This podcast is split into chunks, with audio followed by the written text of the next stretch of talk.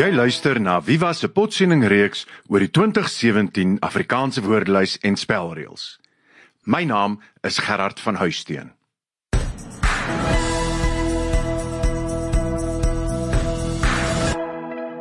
Bylaas wat betrekking het op landname, buitelandse geografiese name en ander tale. Celine Pilon is sekretaris van die Taalkommissie en 'n dosent aan die Universiteit van Pretoria en sy gesels vandag saam met my oor hierdie bylaas. Twee bylaas wat splinternuut in die nuwe AWS is, is die lys landname met hulle geldeenhede en ISO-kodes. Dis die ene en die ander ene is die lys geografiese name in die ooste en dit gaan daar spesifiek oor plekname in Indië, Japan en China. Dit is een van die maniere waarop ons eintlik te kenne gee dat Afrikaans sprekendes vandag vir hulle self ook in 'n internasionale omgewing bevind, nê? Nee? So, ehm um, daar's ander lande, ander tale in die wêreld en ons wil op 'n manier ook erkenning gee en en hulp verleen wanneer mense met hierdie ander tale en ander plekke te doen kry. En dit sien ons byvoorbeeld daagliks in die in die pers dat daar meer beriggewing is as net maar 30 jaar terug oor plekke in China, oor plekke in Japan, plekke in Indië wat natuurlik alles te maak het met die hele globalisering in die globaliserende wêreld waarin ons lewe. Ons hoor nou nuus van plekke wat ons nooit voorheen van gehoor het nie. Uh gewoon omdat ons in 'n meer verbinde samelewing leef waar waar mense meer bewus is van wat in ander plekke gebeur. Dit is ook hoekom ons natuurlik die ISO-kodes, die landkodes en die geldeenheidkodes vir die lande en hulle geldeenhede ingesluit het. Ons het daarom byvoorbeeld ook die landkodes en die geldeenheidkodes soos deur die internasionale standaarde organisasie vasgestel ingesluit omdat hierdie kodes dikwels in ekonomiese nuus en in rekenaarmatige omgewings gebruik word en nou as 'n Afrikaans sprekende nie seker is wat presies daai kode beteken nie kan hulle dit hier agter in die AWS kom naslaan. Gee dalk vir ons gou-gou daar 'n voorbeeld van hoe so 'n inskrywing in hierdie lys lyk. So ek het nou sommer die lys hier aan sy begin oopgemaak en die eerste inskrywing is Afghanistan wat natuurlik met of sonder 'n H geskryf kan word. Dit word hier um weergegee deur daardie H tussen hakkies te skryf. So die hakkies beteken dat die H opsioneel is. Ehm um, na die Afrikaanse landnaam word die landnaam in Engels gegee en dit is natuurlik ook 'n voorbeeld van hoe ehm um, ons hierdie internasionaliserende omgewing probeer ehm um, erken hier deur die landnaam in Engels ook te gee so as mense iets lees oor 'n Engelse berig lees oor 'n landnaam en dan dan kan hulle hier in hierdie lys kom kyk wat die Afrikaanse naam vir daardie land is. Daarna gee ons die landkode, dis die ISO landkode. So Afghanistan se ISO kode is A hoofletter A hoofletter F. Daarna ehm um, gee ons die geldeenheid en die geldeenheid wat in Afghanistan gebruik word is die Afghaanse Afghani of Afghaanse Afghani. Uh en dit word verdeel in 100 puls. So hulle het waar ons sent het, het hulle puls en dan daarna gee ons die geldeenheidkode wat in hierdie geval hoofletter A, hoofletter F, hoofletter N is. Dr Marietta Alberts, die bekende terminoloog en 'n voormalige lid van die Taalkommissie, het eintlik begin om hierdie lys saam te stel. Uh en daarvoor is ons aan haar baie dank verskuldig. Maar ek en Solien het ure lank ook gesit uh op die internet. En die lekker ding vir my daarvan was dat ons mens in in dieselfde proses ongelooflik baie leer. So jy leer nie net oor spelling en skryfwyse nie, maar jy leer ook oor al hierdie verskillende lande en hulle geldeenhede en waar die name van hierdie geldeenhede vandaan kom en so aan. Byvoorbeeld dat die dollar in Amerika eintlik uh, 'n Nederlandse oorsprong het, die Nederlandse daalder wat toe uiteindelik dollar geword het. So dis altyd lekker goed om te leer. En in dieselfde asem en in dieselfde proses het ons ook sommer op Wikipedia by al hierdie lande het ons die geldeenhede gaan standaardiseer en dit in ooreenstemming gebring met hoe dit hier in die AWS is. So dis dan ook lekker vir mense om op Wikipedia te kan gaan kyk en te kan sien wat die geldeenhede daar is. Die tweede lys wat nuut is, is die lys van eie name, uh geografiese eie name in die ooste en dan spesifiek Indië, Japan en China. Hierdie lys is nog 'n voorbeeld waar ons bietjie ensiklopediese kennis in die AWS gee. Dis natuurlik vreemde inligting om in te sluit aangesien die AWS eintlik besig is met spelling en skryfwyse, maar hier kan jy ook dan nou ander tipes inligting kry. So hierdie lys het nog voorbeelde van ander tipes inligting wat nou in die nuwe AWS uh, vir gebruikers gegee word, want in hierdie lys kry ons interessante ensiklopediese kennis wat nie noodwendig met spelling en skryfwyse te doen het nie. So die die plekname in Indië byvoorbeeld is gerangskik volgens staat en hulle hoofstede en dan word die ander stede wat in die staat voorkom gegee. Terwyl in die lys vir China gee ons nou ook vir die eerste keer uitspraakleiding want die AWS was tot dusver eintlik besig met geskrewe standaard Afrikaans maar nou gee ons ook leiding wat uitspraak betref.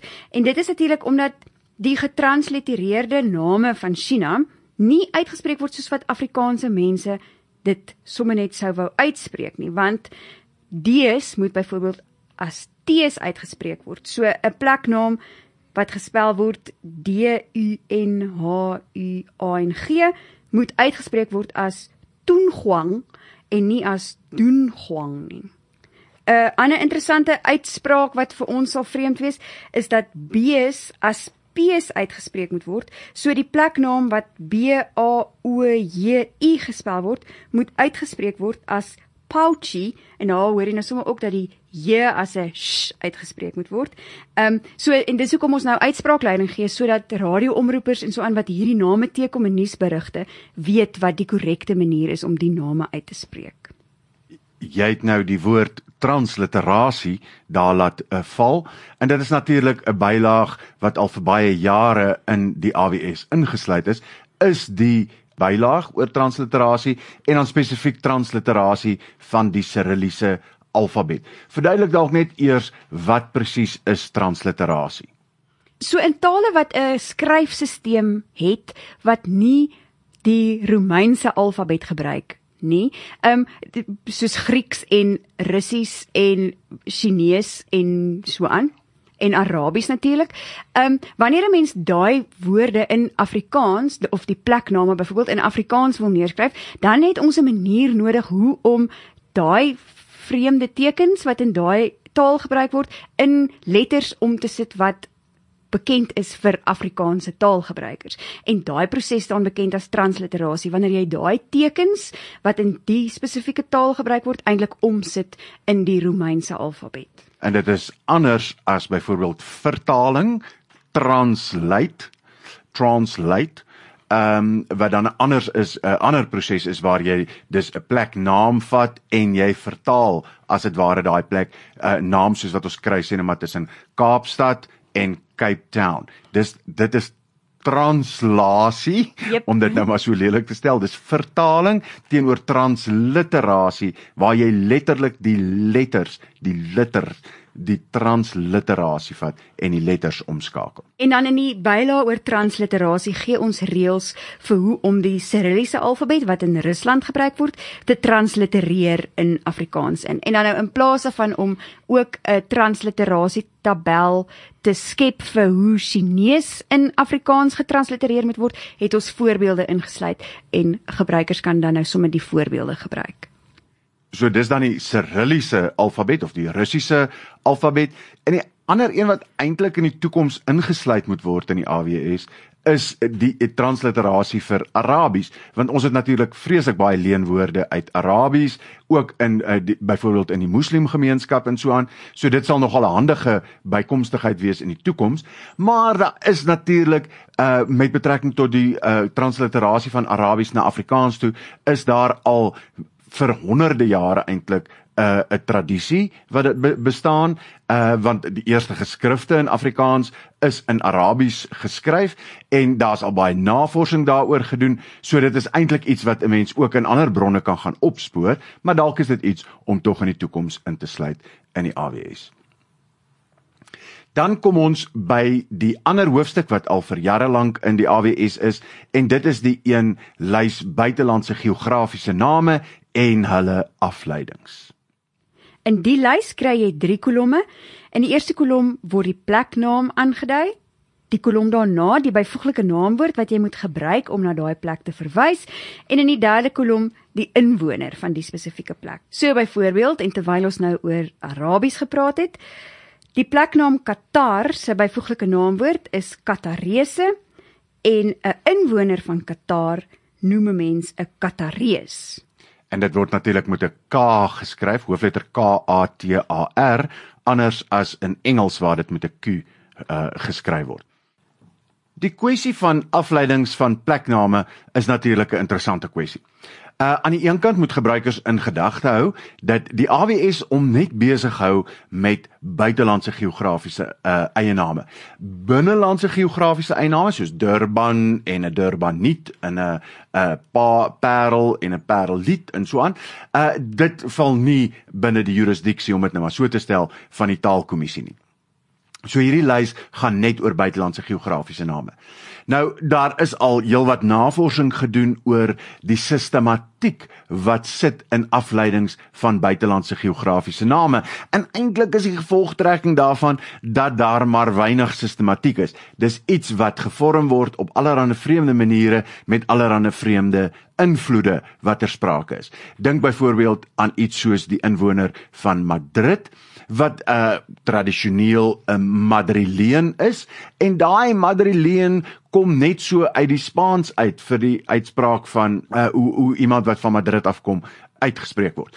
Ehm um, dieselfde geld byvoorbeeld uh Monaco wat uh monegask is en so aan. So daar's 'n klomp sulke uitsonderings en dan is daar 'n klompie sistematiek, maar elkeen van hierdie goed werk eintlik op ander maniere en daar is sulke eilandjies van goed wat saam hoort want oor die algemeen is die algemeenste uh morfeem wat gebruik word om 'n inwoner af te lei is die er aan die einde van 'n uh, 'n woord. So met ander woorde sê net maar jy het Berlyn, dan is dit 'n Berlyner argumentsonthaalwoord.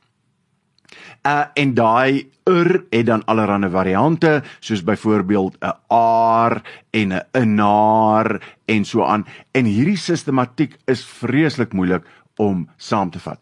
Interessantheidshalwe, ons het binne die taalkommissie en in samewerking met die Sentrum vir Tekstegnologie aan die Noordwes Universiteit, het ons probeer om 'n voorspeller te maak, 'n outomatiese voorspeller wat met masjienleer algoritmes werk. Het ons probeer om 'n voorspeller te maak om te kan sê as ons nou 'n nuwe pleknaam het wat nie in die lys staan nie, kan ons op grond van ander voorbeelde voorspel wat ons die inwoner uh, van so 'n plek sal noem of wat die adjektief van so 'n plek sal wees.